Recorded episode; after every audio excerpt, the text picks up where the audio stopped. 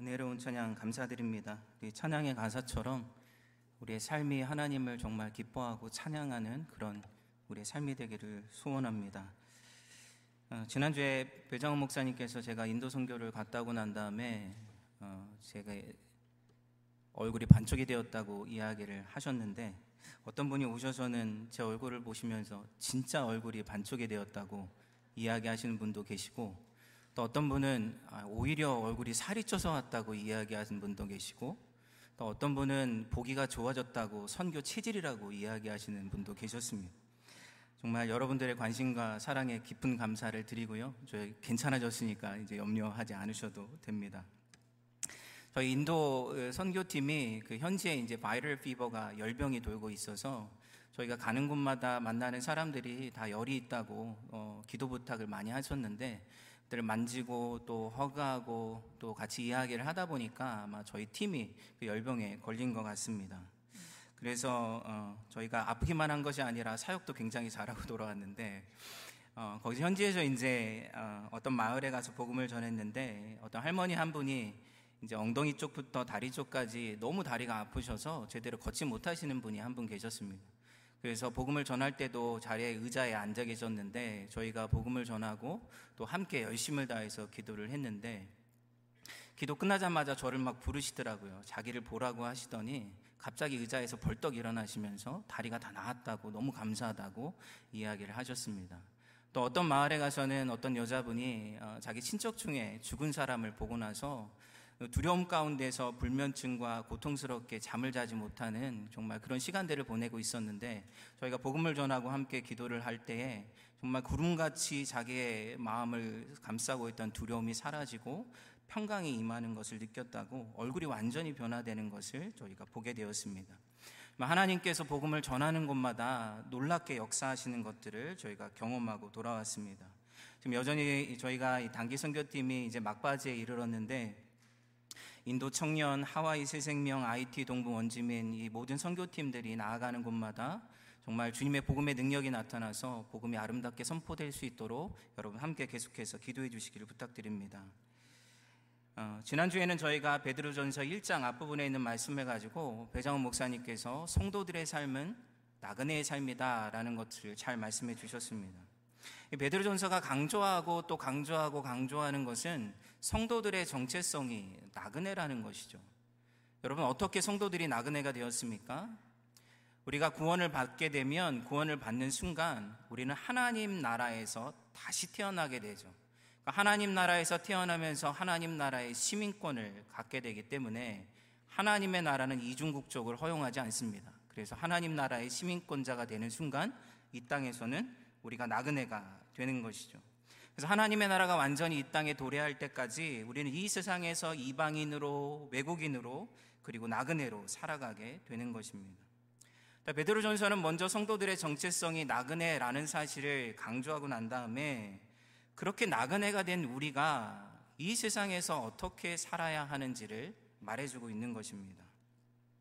오늘 일 장 십사 절부터 십육 절까지 있는 말씀을 우리 같이 한번 읽겠습니다. 시작. 너희가 순종하는 자식처럼 전에 알지 못하던 때에 따르던 너희 사욕을 본받지 말고 오직 너희를 부르신 거룩한 이처럼 너희도 모든 행실에 거룩한 자가 되라. 기록되었을 때 내가 거룩하니 너희도 거룩할지어다 하셨느니라. 자, 하늘의 시민권자가 되었으면 그 나라에 합당한 삶의 모습을 가져야 하는데, 그것이 거룩한 삶이라는 것이죠.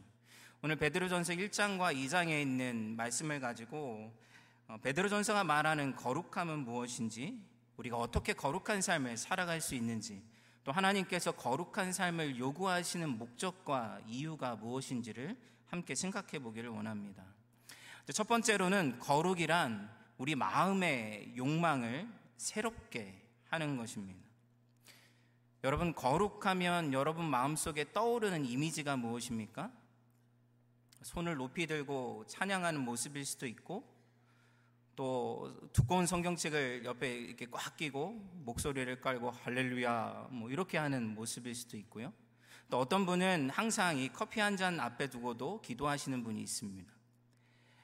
제가 아는 어떤 분은 어, 항상 음식 앞에서 기도를 하시는데 오 불짜리 미만은 기도하지 않고 오 불짜리 이상은 항상 기도를 하시는 분이 있습니다.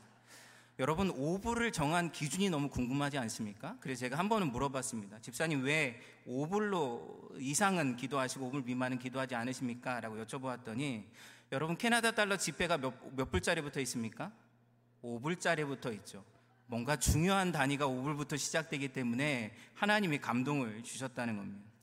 저희가 사람들이 다양한 것처럼 여러분 신앙의 색깔도 참 다양한 것 같습니다. 자, 근데 거룩한 것들이, 이러한 것들이 거룩의 한 모습일 수는 있지만, 여러분 거룩이라는 것은 특정한 행위가 아니라 언제나 우리의 마음에서부터 시작되고, 우리의 마음에서 시작된 것이 우리의 삶 전체로 퍼져나간다고 성경은 이야기하는 것이죠. 그러니까 성경이 언제나 거룩에 대해서 이야기할 때 언제나 마음에서부터 시작한다는 것을 우리는 이해할 필요가 있습니다. 우리 같이 한번 읽어보겠습니다. 일 장 십사 절을 다시 읽으면, 너희가 순종하는 자식처럼 전에 알지 못한 때에 따르던 너희 사욕을 본받지 말고 오직 너희를 부르신 거룩한 이처럼 너희도 모든 행실에 거룩한 자가 되라. 이 장 십일 절입니다. 영혼을 거슬러 싸우는 육체의 정욕을 제어하라. 사 장 이 절입니다. 다시 사람의 정욕을 따르지 않고 하나님의 뜻을 따라 육체의 남은 때를 살게 하려 함이라. 자, 거룩한 삶을 살기 위해서는 먼저 무엇을 해야 됩니까? 우리 안에 있는 세상적인 욕망, 육체의 욕망을 제어해야 한다는 것이죠. 왜 그러냐면 모든 우리의 삶은 우리의 마음속에 있는 욕망에서부터 시작되기 때문입니다. 그러니까 우리의 마음에 있는 욕망이 바뀌지 않으면 우리의 삶도 바뀌지가 않는 것이죠. 아마 우리 성도님들은 그렇지 않겠지만 이 마음의 분노가 가득한 사람이 운전을 한다고 생각을 해보시, 해보시면 여러분, 갑자기 난폭한 운전자가 나타나거나 막 누가 끼어들면 어떻게 하겠습니까? 이 마음의 분노가 가득한 사람이 갑자기 축복을 하면서 주여 저 사람을 축복하여 주옵소서 뭐 이렇게 이야기하지 않겠죠. 마음의 분노가 막 가득하기 때문에 하이빔을 켰다 켰다 하고 입에서는 욕이, 손에는 손가락에 막 춤을 추지 않겠습니까? 근데 반대로 우리의 마음이 사랑이 충만하다고 한번 생각을 해보십시오. 마음이 사랑이 충만한데 누군가 어렵게 한다고 해서 같이 싸우거나 욕을 하거나 소리를 지르지 않겠, 안, 않을 것입니다. 마음의 사랑이 충만한 사람은 누군가 나쁜 말을 하고 어려움을 준다고 해도 오히려 용납하고 용서하려고 할 것입니다. 여러분, 우리 마음에 교만과 음욕과 탐욕과 분노와 불평과 이런 것들이 가득하다면 우리의 삶은 불보듯이 뻔한 삶을 살아가게 될 것입니다. 근데 반대로 우리 안에 성령이 충만한 삶, 기쁨과 사랑과 온유와 절제가 우리 안에 충만하다면 우리는 말하는 것마다 행동하는 것마다 전혀 다른 삶을 살게 된다는 것입니다. 그러니까 거룩한 삶이란 다른 것이 아닙니다. 우리의 마음이 세상적인 욕망이나 세상적인 소욕에 가득하지 않고 성령의 충만함 가운데 있기 때문에 그 성령의 충만한 소욕이 우리의 삶을 이끌어가고 우리의 삶을 변화시켜 나가게 된다는 것이죠. 근데 문제는 무엇이냐면 우리의 마음이 뒤틀려져 있고 우리가 거룩한 욕망을 원하지 않는다는 데 있습니다. 제가 밴쿠버에서 사역을 할 때에 학생들을 데리고 이 홈리스 사역을 자주 나갔습니다. 거기에 이제 밴쿠버의 이스트 헤이스팅스라는 곳에 가게 되면 이 홈리스들이 다 모여서 살고 있는데 학생들을 데리고 이 뒷골목으로 들어가면 실제로 눈앞에서 주사기를 손에 들고 팔에 주사를, 마약을 넣는 사람들을 만나게 됩니다. 얼마나 당황스러운지 모릅니다.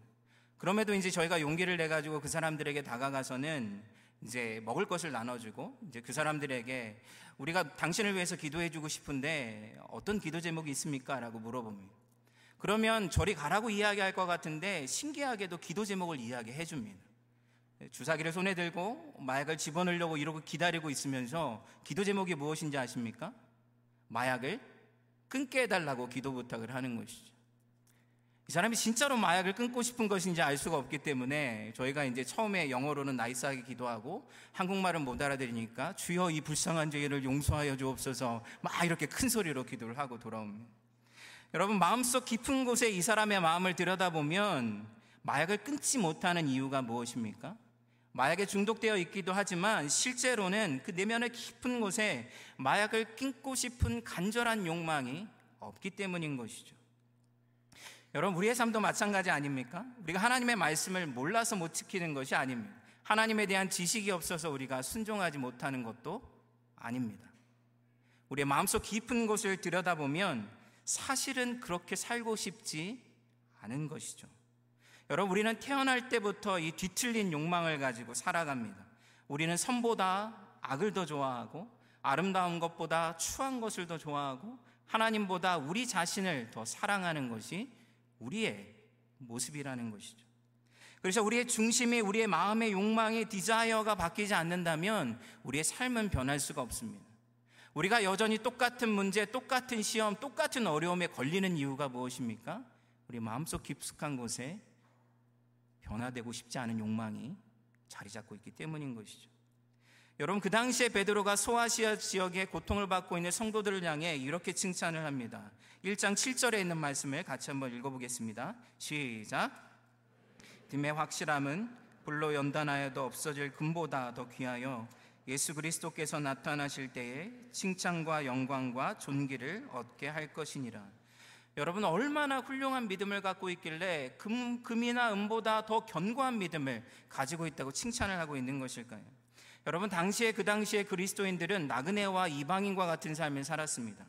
그 당시에 지역이나 마을 공동체나 심지어 비즈니스를 하려고 해도 이 길드라는 어떤 조직에 들어가 있어야지만 비즈니스를 할 수 있었습니다. 근데 모든 곳에서 우상 숭배가 이루어지고 있었습니다. 마을이 잘 되게 해달라고 신에게 예배를 하고, 공동체가 가정이 풍요롭게 해달라고 예배를 하고, 비즈니스가 잘 되게 해달라고 예배를 반드시 신에게 드려야만 했죠. 그런데 그리스도인들은 절대로 우상을 숭배하지 않았습니다. 자, 그러다 보니까 어떤 일들이 벌어집니까?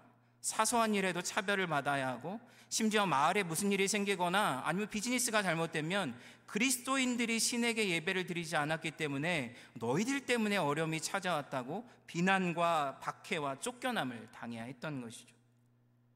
여러분, 심지어 지난 시간에 들은 것처럼 네로 황제는 로마에 불을 질렀습니다. 그리고 나서 모든 책임을 그리스도인들에게 뒤집어 씌웠죠.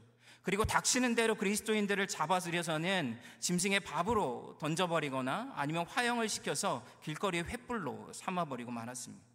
어떻게 그러한 상황 속에서도 금보다 더 귀한 믿음을 가지고 있을 수 있었을까요?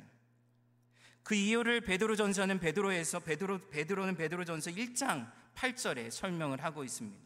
예수를 너희가 보지 못하였으나 사랑하는도다. 그들의 마음 가운데 그리스도를 사랑함이 가득했다는 것이죠.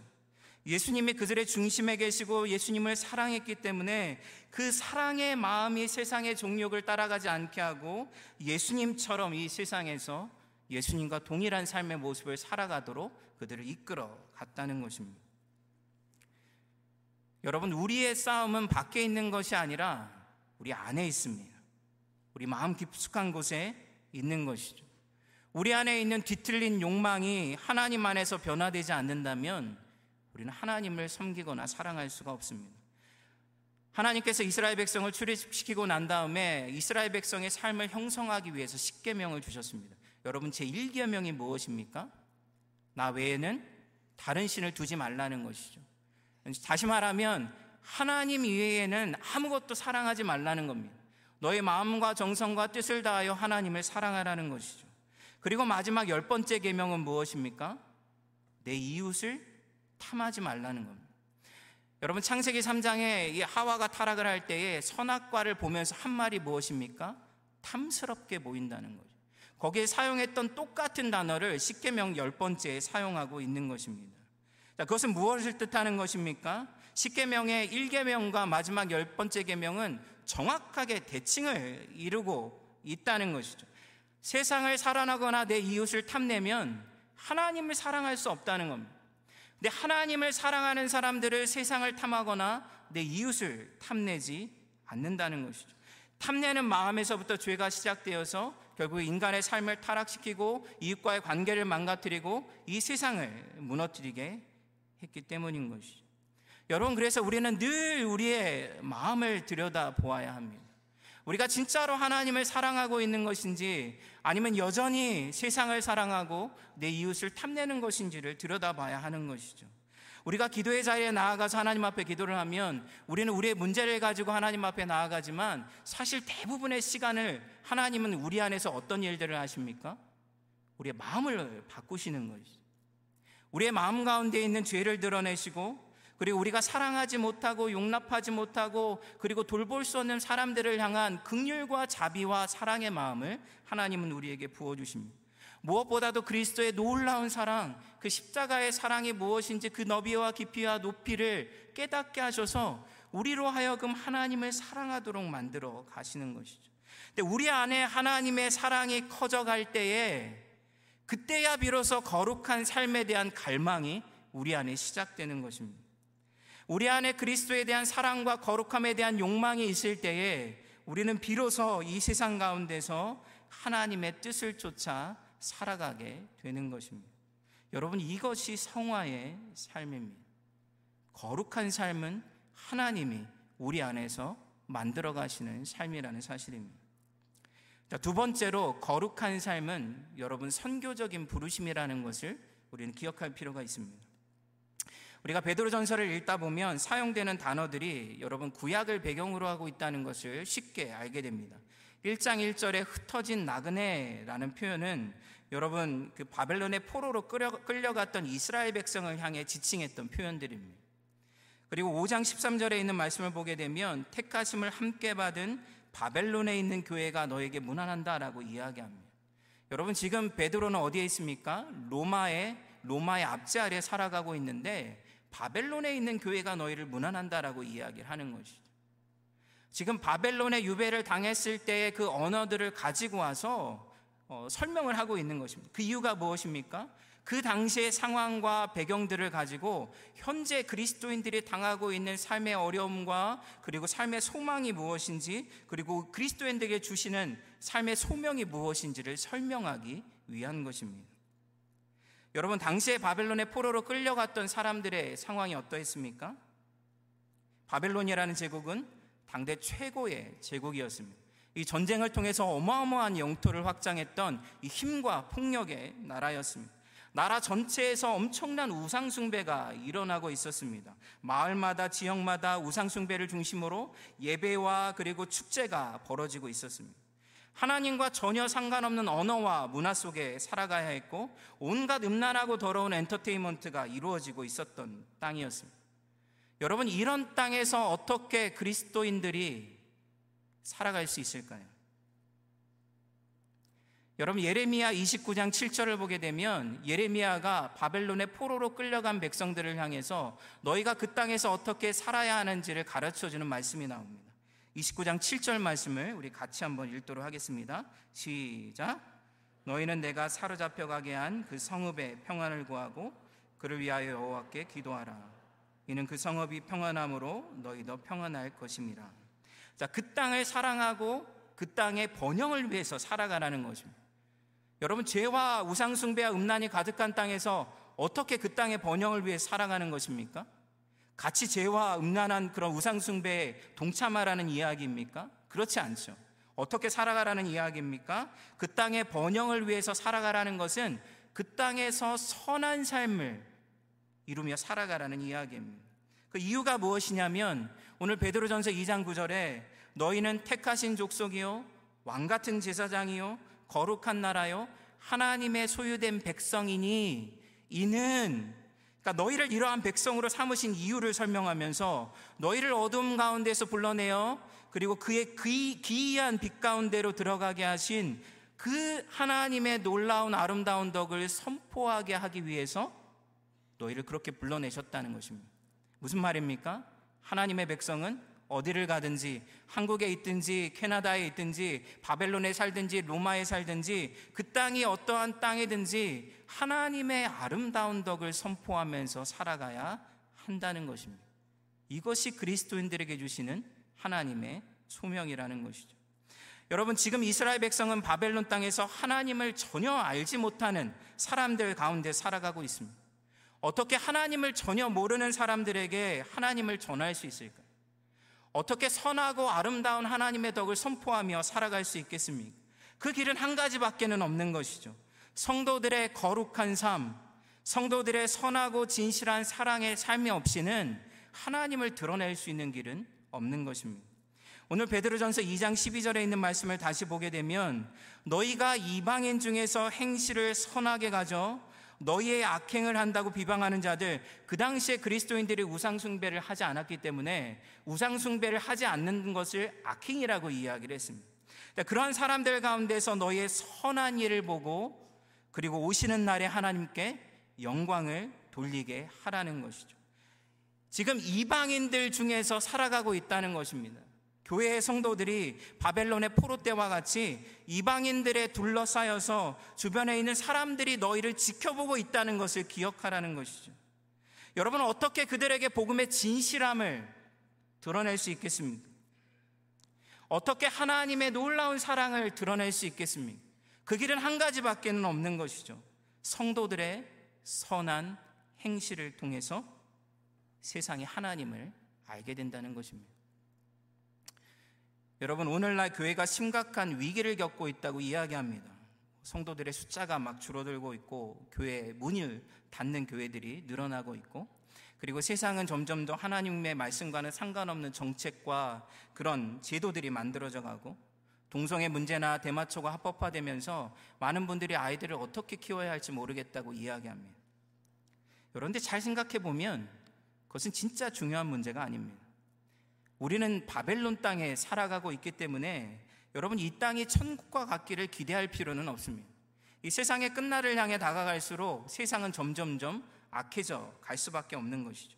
우리는 예수님이 다시 오실 때까지 이 세상에서 이방인과 외국인으로 살아갈 수밖에 없는 것입니다. 근데 진짜 문제가 무엇인지 아십니까? 진짜 문제는 교회가 세상과 다르지 않다는 데 있습니다. 성도들이 세상 사람들과 구별되지 않는 데 있다는 것이죠. 여러분, 어떤 설베이를 보니까 한국 사람의 오십 퍼센트 이상이 교회와 성도들에 대해서 아주 극도의 반감을 가지고 있다고 이야기합니다. 그러니까 둘 중에 한 사람은 교회를 비난한다는 것이죠. 근데 교회를 비난하는 내용이 무엇입니까? 교회가 세상과 다르지 않다는 것이죠. 교회는 계속해서 세상과 우리는 너희와 다르다라고 이야기하지만 세상은 교회를 향해서 너희가 다르지 않다라고 이야기를 하고 있다는 것입니다. 근데 초대교회의 삶을 보게 되면 정반대의 일들이 일어나고 있었습니다. 베드로전서 사 장 사 절 말씀을 보게 되면 이러므로 너희가 그들과 함께 세상 사람들을 이야기하는 것이죠. 그런 극한 방탕에 다름질하지 아니하는 것을 그들이 이상히 여겨서 비방했다는 것입니다. 여러분, 초대교회 성도들이 비난과 박해를 받은 이유가 무엇입니까? 그들과 똑같이 방탕한 삶을 살지 않았기 때문이라는 것이죠. 그래서 사람들이 이상히 여겨서 박해를 하고 고난을 주었다는 것입니다. 그런데 의외로 많은 사람들이 교회를 찾아와서는 너희가 어떻게 그렇게 살 수 있는지를 물어볼 때에 이 성도들이 이 온유와 두려움 가운데서 복음을 전했더니 그 사람들이 다 그리스도인들이 되었다는 것입니다. 여러분, 초대교회 삼백 년 동안에 천 명에서 시작해서 삼천삼백만 명으로 늘어나게 되었습니다. 삼백 년 동안에. 어떻게 이러한 일들이 일어날 수 있었을까요? 저희가 인도에 갔을 때에 여러분, 마을을 방문하게 되면 이제 믿는 사람이 가정이 가정을 오픈해가지고는 주변에 믿지 않는 사람들을 이렇게 초청을 합니다. 자, 그런데 자기들이 초청을 하면 사람들이 잘 모이지 않는데 외국이나 캐나다에서 사람들이 왔다고 하면 그 사람들을 보려고 모이게 되는 것이죠. 저희가 일종의 얼굴마담 역할을 하고 왔습니다. 자, 그래서 그렇게 모인 사람을 대상으로 이렇게 간증을 하고 복음을 전하는 시간을 갖는데 처음 방문하는 것이니까 누가 누군지 구별이 안 되죠. 어떤 사람이 그리스도인인지 어떤 사람이 비그리스도인인지 구별할 방법이 없습니다. 근데 그 앞에 딱 서면 어떤 사람이 그리스도인지 한눈에 볼 수가 있습니다. 신기하지 않습니까? 다 비슷한 사람들인데 그, 그 안에 그리스도인이 누구인지를 구별할 수가 있습니다. 어떻게 구별할 수 있을까요? 그들의 얼굴을 보면 기쁨이 충만합니다. 쓰레기 더미와 같은 데서 살아가는 사람이 있습니다. 그 사람이 너무 즐거워하길래 아니 도대체 그런 상황에서 뭐가 그렇게 즐겁습니까? 라고 물어봤더니 뭐라고 이야기하는지 아십니까? 내 안에 그리스도가 계시기 때문에 너무 기쁘다는 것이죠. 너무 놀랍지 않습니까?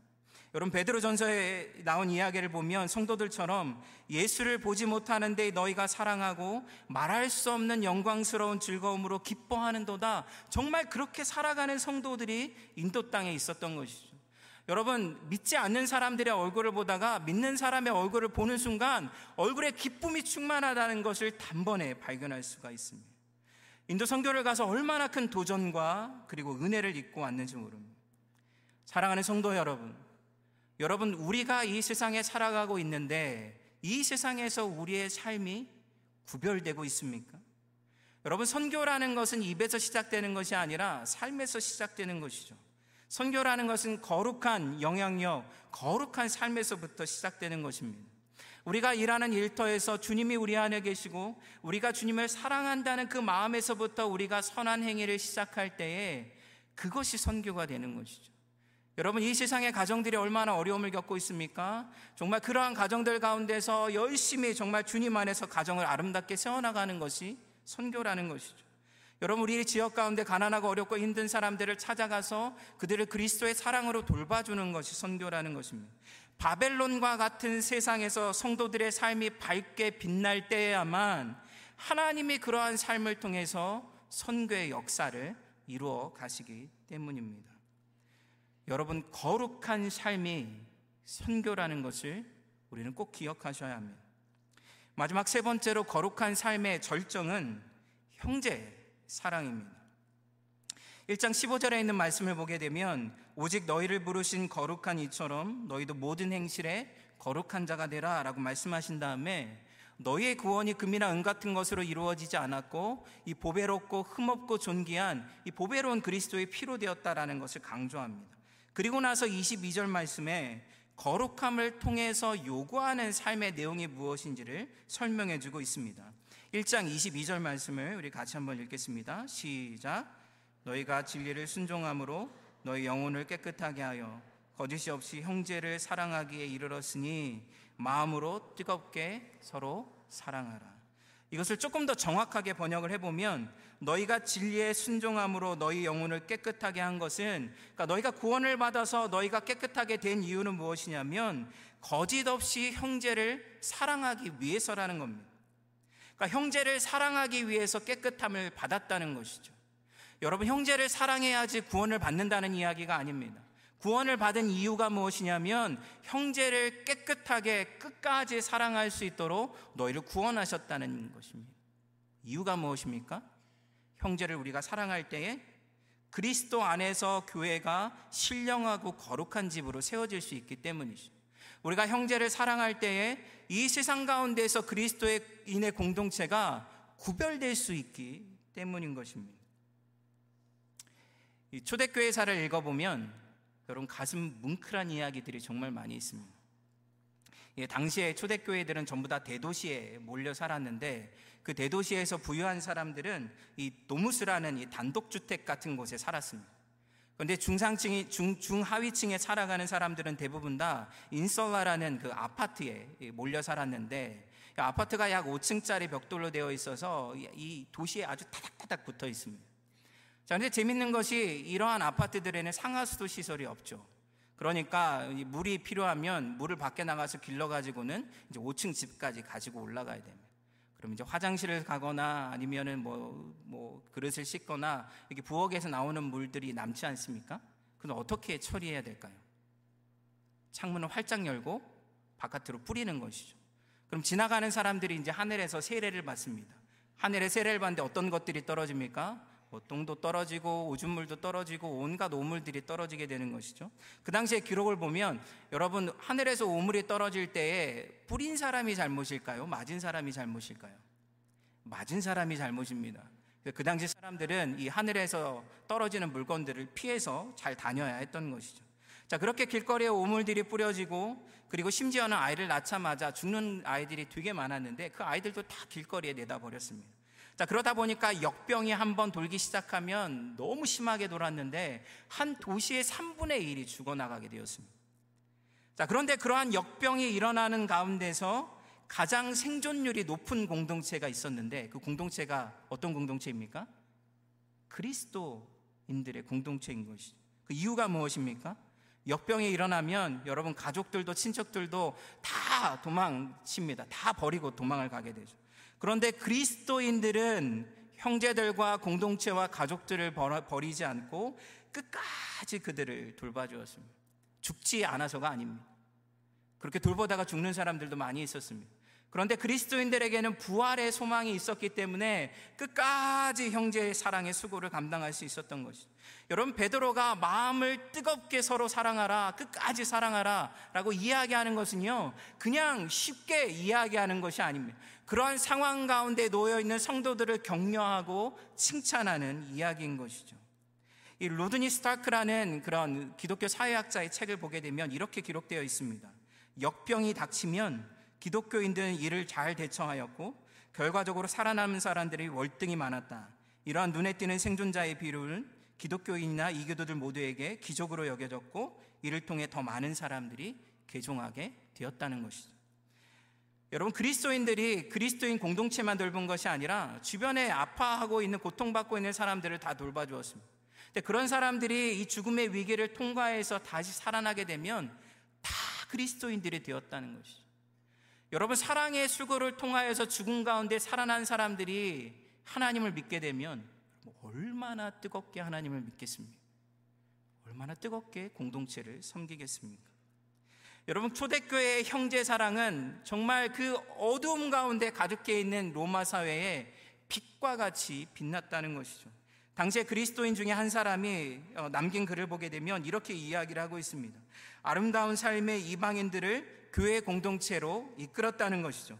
우리는 위대한 것들을 말하기보다 위대한 삶을 삶으로 보여주었다고 이야기를 하고 있습니다.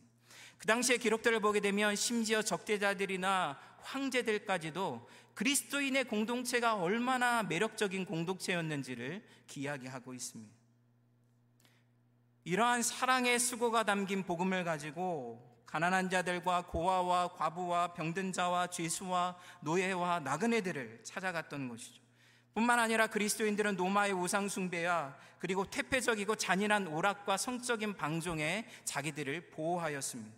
뿐만 아니라 자기의 소유를 관대하게 나누었고 교회 공동체 안에는 종이나 자유자나 부자나 가난한 자나 주인이나 종이나 남자나 여자나 모든 사람들이 성령 안에서 하나가 되는 역사를 경험했던 것이죠. 여러분, 하루에 삼천 명이나 되는 성도들이 그리스도인, 비그리스도인들이 교회에 들어오게 된 것은 이러한 놀라운 공동체가 자리 잡고 있었기 때문입니다. 여러분, 오늘날 우리의 삶을 들여다보면 우리의 삶은 여러분 바벨론의 포로로 살아갔던 유대인들의 삶이나 로마의 압제 안에 살아갔던 성, 그런 성도들의 삶이나 크게 다를 바가 없습니다.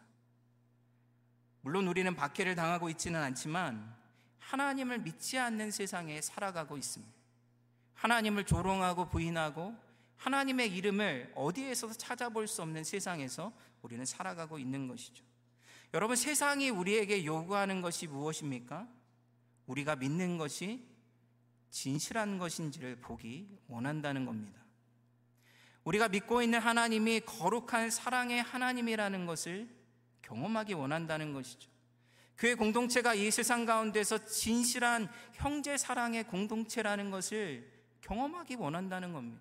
자기들이 그러한 공동체로 들어가고 싶지만 교회가 그런 공동체가 되어 있지 않기 때문에 오히려 기독교를 비난하고 그리고 실망하고 있는 것입니다. 여러분, 큰빛교회가 목장에 헌신하는 이유가 무엇입니까? 그 이유가 여기 있는 것이죠. 너무나 감사하게도 큰빛교회 목자 목녀들은 정말 헌신적으로 목장을 돌보고 계십니다. 그렇게 헌신적인 수고가 교회 공동체를 형제 사랑 안에서 거룩한 공동체로 세워가고 그리고 그 공동체 안에서 선하고 아름다운 이야기가 흘러넘칠 때에 여러분, 이 세상이 하나님을 보게 된다는 것입니다. 그리고 그 공동체를 통하여서 하나님이 열방이 하나님에게로 돌아오도록 하나님이 선교의 역사를 이루어 가신다는 사실입니다. 여러분, 말씀을 맺도록 하겠습니다. 작년에 이 노벨 평화상을 받은 두 사람이 있는데 그 중에 한 명이 콩고의 산부인과 의사인 드니 무케게라는 박사입니다. 여러분, 콩고에서 전쟁에 발발하게 되면 여자들이 아주 심각한 재난을 당하게 됩니다. 막 남자들이 쳐들어와서는 성적인 공격을 할 뿐만 아니라 여성의 몸에다가 화학약품이나 총으로 쏴서 상처를 남긴다는 것이죠.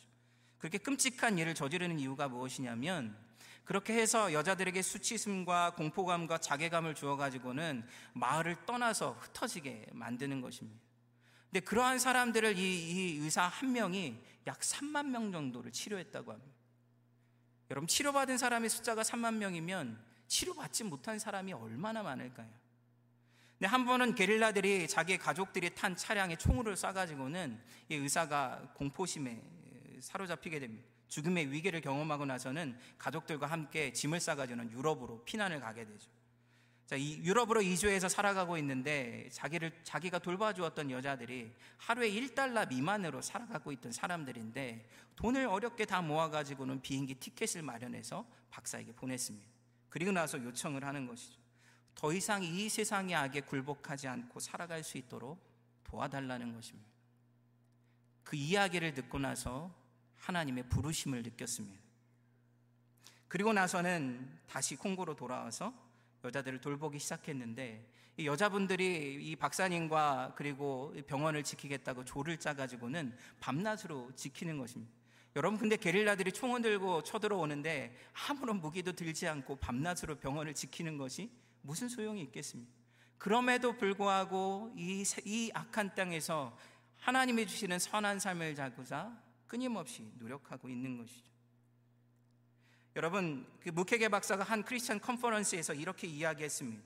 우리의 신앙이 악으로 가득한 세상에서 우리의 이웃과 공동체 안에서 구체적으로 나타나지 않는다면 예수님께서 우리에게 맡겨주신 사명을 우리는 완수할 수 없을 것이다 라고 말을 했습니다. 주변에 있는 사람들이 무케게 박사를 그리스도인이라고 부릅니다. 이 사람의 삶을 통하여서 하나님의 선하신 사랑과 은혜가 드러나고 있기 때문인 것이죠. 여러분, 하나님은 우리에게 세상을 바꾸라고 이야기하지 않습니다. 세상을 바꾸는 일은 하나님이 하실 일이죠. 하나님이 우리에게 요구하시는 것은 무엇입니까? 우리에게 거룩한 삶을 살라고 요청하시는 것입니다. 이 어둠으로 가득한 세상에서 성도들의 삶이 빛과 같이 빛나지 않는다면 세상을 하나님을 알 수가 없기 때문인 것이죠. 우리의 삶을 통해서 하나님이 드러나고 하나님의 영광이 나타날 때만 열방이 하나님께로 돌아오는 선교의 역사가 놀랍게 이루어질 수 있기 때문입니다. 여러분, 우리 큰빛 공동체가 그런 놀라운 거룩한 공동체가 되기를 원합니다. 우리 성도들의 삶이 이 세상 가운데서 하나님을 볼 수 없는 세상 가운데서 하나님을 드러내는 삶을 살아가기 원합니다. 우리를 통하여서, 우리 큰빛교회를 통하여서 정말 이 세상의 하나님의 영광을 보고 하나님에게로 돌아오는 놀라운 역사가 끊임없이 일어나기를 주님의 이름으로 축원합니다. 이 시간까지 기도하시겠습니다. 이 시간까지 기도하실 때에 여러분, 하나님은 우리가 이전에 가졌던 그 세상적인 악한 욕망을 버리고 하나님의 자녀답게 살아가라고 요청하고 있습니다. 하나님을 볼 수 없는 세상 가운데서 하나님을 드러내고 하나님의 영광과 사랑을 드러내는 삶을 살라고 요청하시는, 요청하고 있습니다. 하나님이 우리를 먼저 택하신 이유가 그것 때문이라는 것이죠. 하나님이 우리를 먼저 사랑하시는 이유가 이 세상을 하나님께로 돌아오게 할 수 있도록 우리의 거룩한 삶을 통하여서 이 세상의 하나님을 경험할 수 있도록 우리를 먼저 부르셨다는 것입니다. 여러분, 이 시간 함께 기도하실 때에 우리의 갈망을 바꿔주시길 원합니다. 우리가 주님만을 사랑하기를 원합니다. 그래서 우리의 삶이, 우리의 가정이, 우리의 공동체가 정말 이 세상의 빛과 같이 빛나는 거룩한 공동체가 되게 하여 주옵소서. 이 시간 함께 같이 기도하며 나아가겠습니다.